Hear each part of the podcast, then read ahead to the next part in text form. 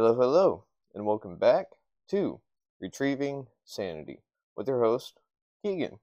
In today's interview, we've got the wonderful Bryant Morris. How's it going? How's it going? If y'all don't know, y'all should also follow him, Sound Moving 465 on what uh TikTok? TikTok. There you go. All right, Bryant. Uh, some basic ones. Uh, let's start with how old are you? I'm 24. 24.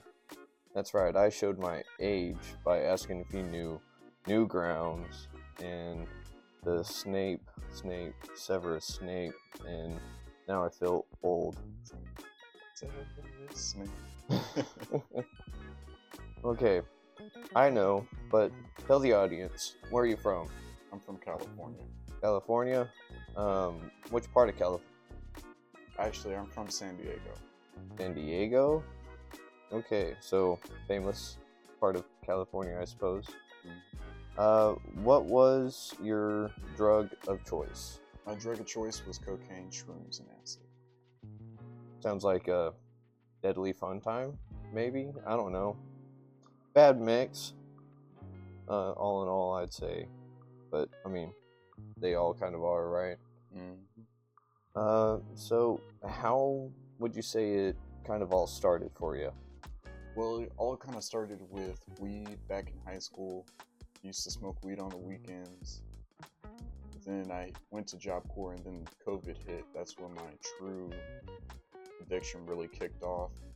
I was already experimenting with cocaine and acid, but once I fell into a depression, I ended up just completely going overboard. When would you say you think you had a problem? I would say when I couldn't stop. Wanted to stop. I was getting collecting unemployment and it was the PUA, so it was six hundred dollars a week. I really didn't have any bills to pay. And so from there I just collected I collected over ten thousand dollars within three months and spent it all. Just went above and beyond. I had nothing to my name, no bills, nothing, and that's when it really kicked off. Dang, hmm ten grand.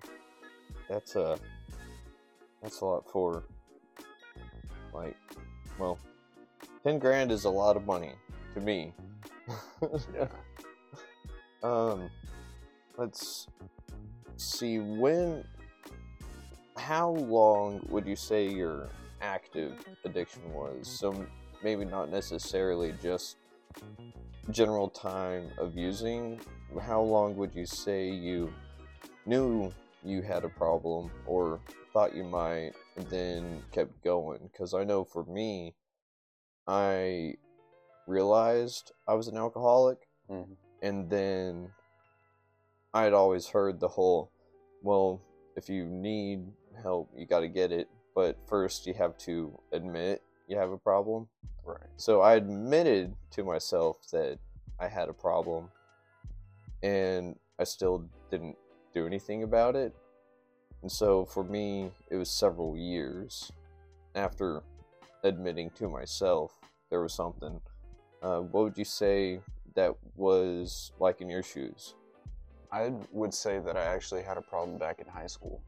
Okay. Everybody else wanted to stop or, you know, wanted I wanted to keep going, but it wasn't it was different for me. I did what everybody else did. So as they stopped on the weekends, I wanted to keep going for some odd reason. I started with weed and just wanted to keep going and from there it just it really took off. That's and I stuck with weed back when I moved back to Cali and Vegas and took shrooms. I used to live in Vegas too. In Vegas, I didn't want to stop. I just didn't. Uh huh. Okay. Well, I'm glad that you're here in the Oxford house with me and you're on your path of recovery. Uh, so, how would you say that you got clean slash sober? So how I got clean slash sober, I was living in an Airbnb. Uh, I had just taken fentanyl. Oof. Yeah, I had bought some pills, didn't even ask what they were, just took them. Mm. And I had just taken fentanyl. I wanted to, basically wanted to die. Went to a mental hospital. Uh, and after that, I got recommended Men of Nehemiah. And I said, no, I'm not cutting my hair. I had dreadlocks. I didn't want to cut my hair. And for those that don't know, Men of Nehemiah is a military Christian based rehab. it is rough. It is rough. And it's a nine month program, and I didn't want to go, but then I was like, you know what? I can't do it. Hopping from Airbnb to Airbnb, I was doing the same thing that I was always doing and racking up debt. I was taking bars, couldn't couldn't function. So I was like, you know what, I might as well just go. So then I ended up going to Men of Nehemiah, and that's that's when it started. It's good to hear. I did hear you say a key word Mhm. that I've heard before, and I've heard it applied to me. And at the same time, I agree and yet also disagree for various reasons. But the term functioning, uh, I had someone tell me that I was a high functioning alcoholic because I still had a job, I still worked, and all this. But at the same time, I don't think I was functioning because it was more like I was on, say, I was like programmed. So I was just doing the get up, go to work, and drink, and then go to sleep, and then repeat. I wasn't living, if you will. Right. Uh, would you say there is a functioning addict, or uh, do you think it goes deeper than just like skin level? I think honestly it goes deeper than skin level because addicts are an interesting topic. addicts addicts although some might be able to function better than others like me i, I wasn't able to function. I, I couldn't really do anything. Hmm uh, some are better functioning than others. I was told that there is no such thing as a functioning addict. Hmm but what I believe is that some are better functioning than others, but still the problem persists that makes it where my life is unmanageable. That's fair. I like that answer. Um, yeah, I have to agree with you that addicts are interesting. um, I think we're like almost actually a step ahead of the evolution, Mhm. and that may be our biggest downfall too, is because there's something that's missing and we can't figure out what. So, I mean, it's it's a struggle, and that brings me to the next question: Mhm. What would you say is your biggest struggle, uh, either in general or in recovery? I, I would say my biggest struggle. Ooh, that's a good question. I'd say my biggest struggle is I'm still an addict, so I have addict tendencies. So it's hard for me to watch out for my addict tendencies and watch out for certain things that my addict like. Just because I'm clean and sober doesn't mean that it stops there. Mhm, So I have addict tendencies that will still persist, mhm. and it's hard to watch out for those. So those are the true struggles that I face as being an addict. That's fair. I like that answer. I don't think we really actually get away from who we are. We just learn how to be better us. Um, would you say if you're comfortable sharing one, or if one comes to mind, and if not, that's totally fine. Uh, but would you say there's a story that you absolutely like cringe at that happened during your addiction, or is there, on the flip side, is there one that actually had a good lesson behind it? I actually have two, if that's okay. Yeah, yeah, yeah. The first one, I took bars, I blacked out, I pissed myself. I would try to go to the bathroom, didn't make it. laid in the bed, woke up, had loans. Mm. That was the first one. But the second one, I had taken some acid for the first time, was going down to the beach in Imperial Beach down in California, and I blacked out. Oh shit.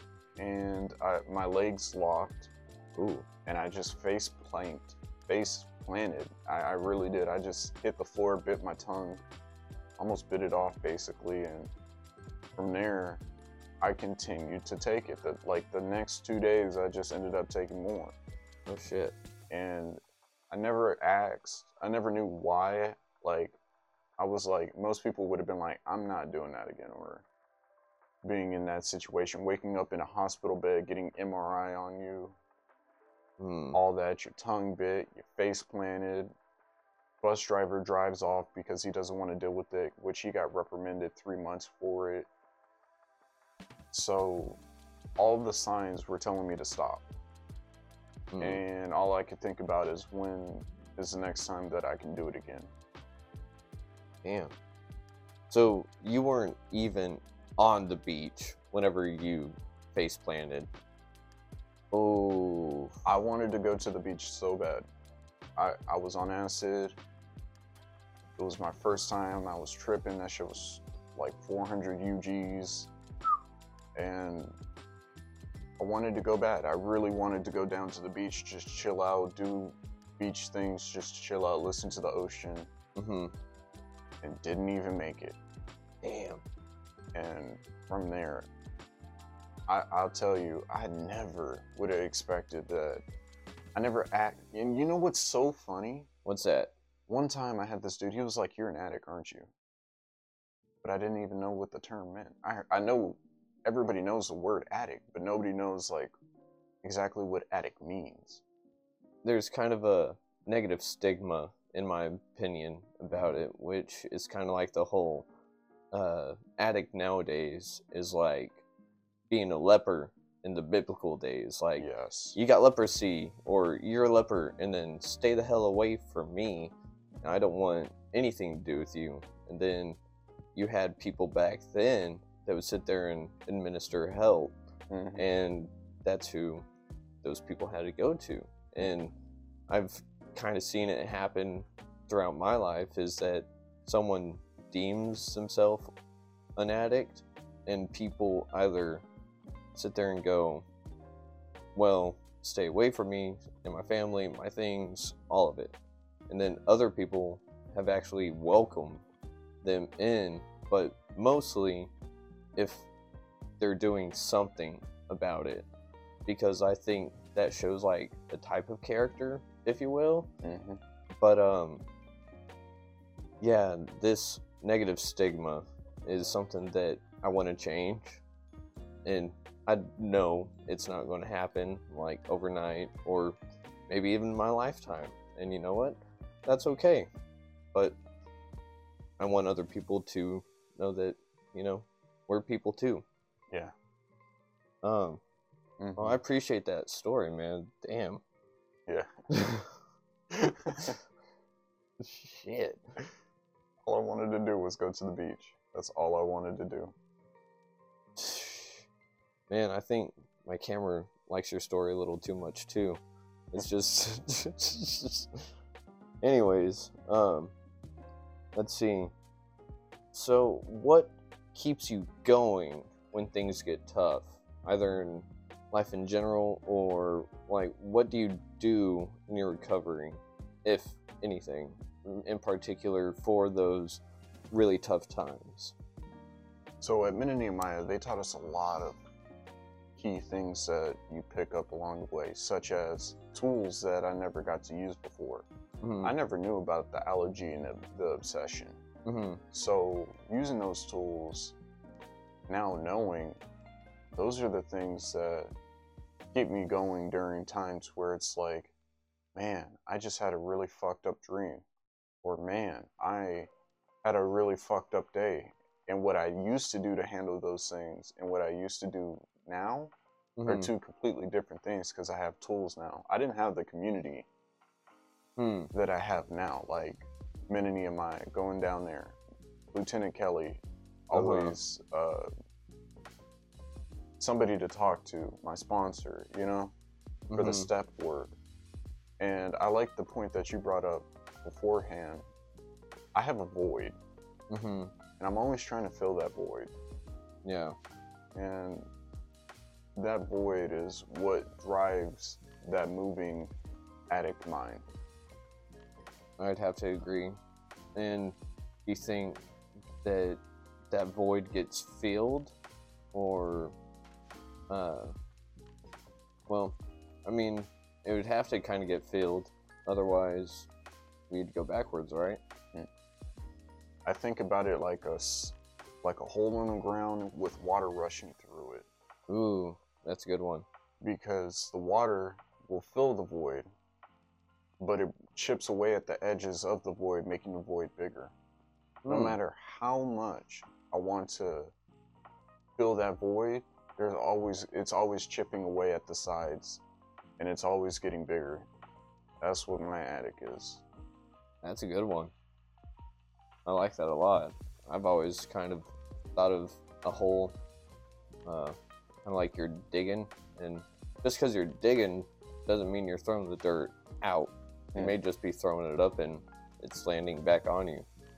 So, uh, anyways, uh, what are your short and or long-term goals if you feel comfortable sharing any? Yeah. My short term goals is just to train my mind to how do I put this? To train my mind into a different way of thinking. And I guess I could say that's a long term goal too. Because my mindset tells me one thing, but then all the other things tell me it differently. hmm So I would like to have where my mind actually how do I I want my mind I, I'm not trying to control my mind, but what I'm trying to do is redirect it into a healthier way of living. Just as people go about their day, about how they eat food, go to the gym, I feel like a mental aspect of that would be really helpful long term and short. I like that. So kind of, I've heard it put as uh, living intentionally. Mhm. I liked that term a lot. That was from Andre. I don't know if he came up with that or not. Either way, I love that. Um, and then, so aside from being like Mr. Miyagi, uh, any long-term goals like the ones, uh, like I know you got something going with your TikTok. Mhm. Uh, is that a long-term goal? Yeah, my long term goal is to try new things. I'm very a stagnant person, so I really don't get out there. I really don't. I got to keep myself busy. So I got to figure out things that I got to do. I'm always trying to I got to be on the move. I got to I got to do something. So being a stagnant person, if I stay in that stagnant, it breeds mosquitoes. That's fair. stagnant water breeds mosquitoes. Oh, Mm-hmm. so I always have to be doing something. I've always been like that. Even when I was young, I was building electric skateboards and building PVC bows from the YouTuber like Backyard Boyer and just all different electric. Like I, I'm very movable, but I need to keep moving. I cannot stay stagnant. hmm Yeah, keeping that uh, momentum going is really, really important Mhm. because it's a bitch to get that boulder rolling again. Uh, me, I've kind of equated it. Sometimes it's like you're going downhill with the boulder, and like that's more of a manic phase for me. Is that I'm in such a good mood, everything is just going great and I'm just super full of energy and just like, yes, I got it. And then whenever the depression stage hits, it's like I'm trying to push it uphill. And if I sit for too long, that boulder starts coming back. And, but, Mhm. anyways, uh, what is one good thing that came out of your addiction? I got money in my pocket. I mean- Hell yeah. I mean, all my money would have went to drugs. Yeah. My green, my veins were green. My Ugh. yeah, it was. I was unhealthy. I was forgetting things like unhealthily forgetting things. It wasn't like, oh, I forgot my keys today or hmm I forgot my hat. No, it's like I got a loan and I don't even know where it came from, but they're Oof. calling me about this loan. Well, I can pay my phone bill, you know. Uh huh. I'm not saying I have it all together, but like what I am saying is like at least my addiction isn't taking it, Oh yeah. you know? That's that's really good. I like that, and I'm glad you're here because I enjoy your presence. I enjoy your company, and I learn a lot from you, even if sometimes it's just learning that I'm fucking old. But you know that's fine. Whatever. Anyways, to end it off, Mhm. do you have any advice for current addicts or their friends and or families? Mhm. What would that be? I would say current advice learn more. My parents didn't know what to do, so they couldn't help me. If I didn't learn the tools that I have now, I couldn't learn how to deal with the problems that I have now. Mm-hmm. If you were an addict, let's say that you start and cannot stop, Mm-hmm. you say that you'll do it again, I'll never do it again, but then end up doing it again. Jails, institutions, or death. Mm-hmm. If you have any of those ideologies that keep coming up and it's a recurring cycle, keep learning about what an addict is. Start going to AA meetings and actually sit and listen and just find out. That is where, because if I didn't learn anything from Men of Nehemiah, I wouldn't have been where the spot that I am today. I'm two years sober, and I wouldn't say that I wouldn't say my sobriety is based off of knowledge. I would say that it is a huge part of learning what addict, what the obsession is, what the uh, allergy is.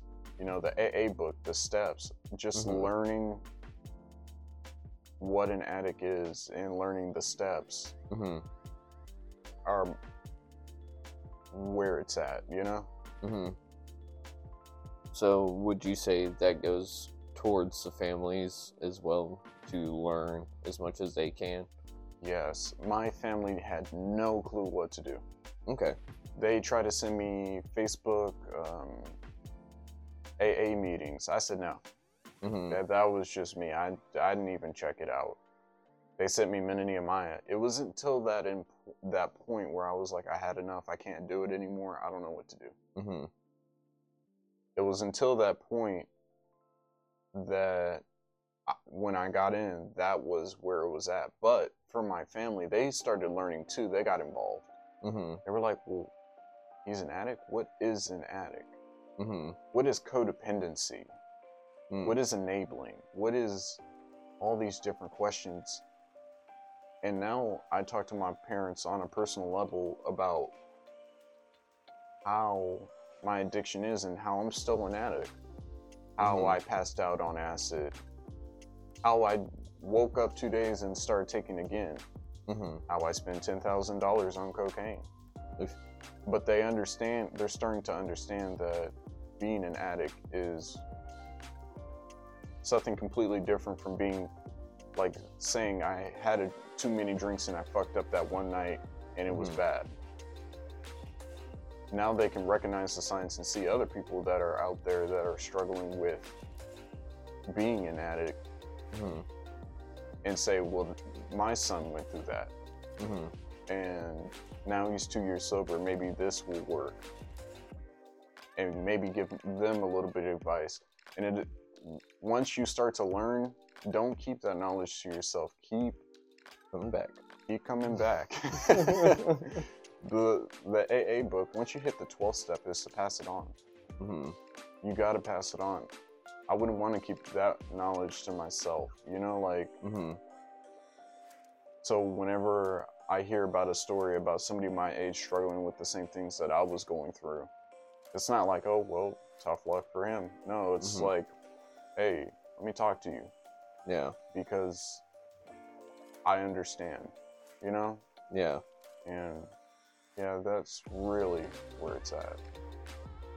It's fair. Good answer. I appreciate all your time, uh, your stories, and uh, your opinion, and well, all of it. This, you do know that I plan on interviewing everyone more than once, correct? Yeah. Okay, good. So, this was a great first introductory interview with the wonderful Bryant Morris. And until next time, my fellow friends, y'all have a good one. Shalom. Long.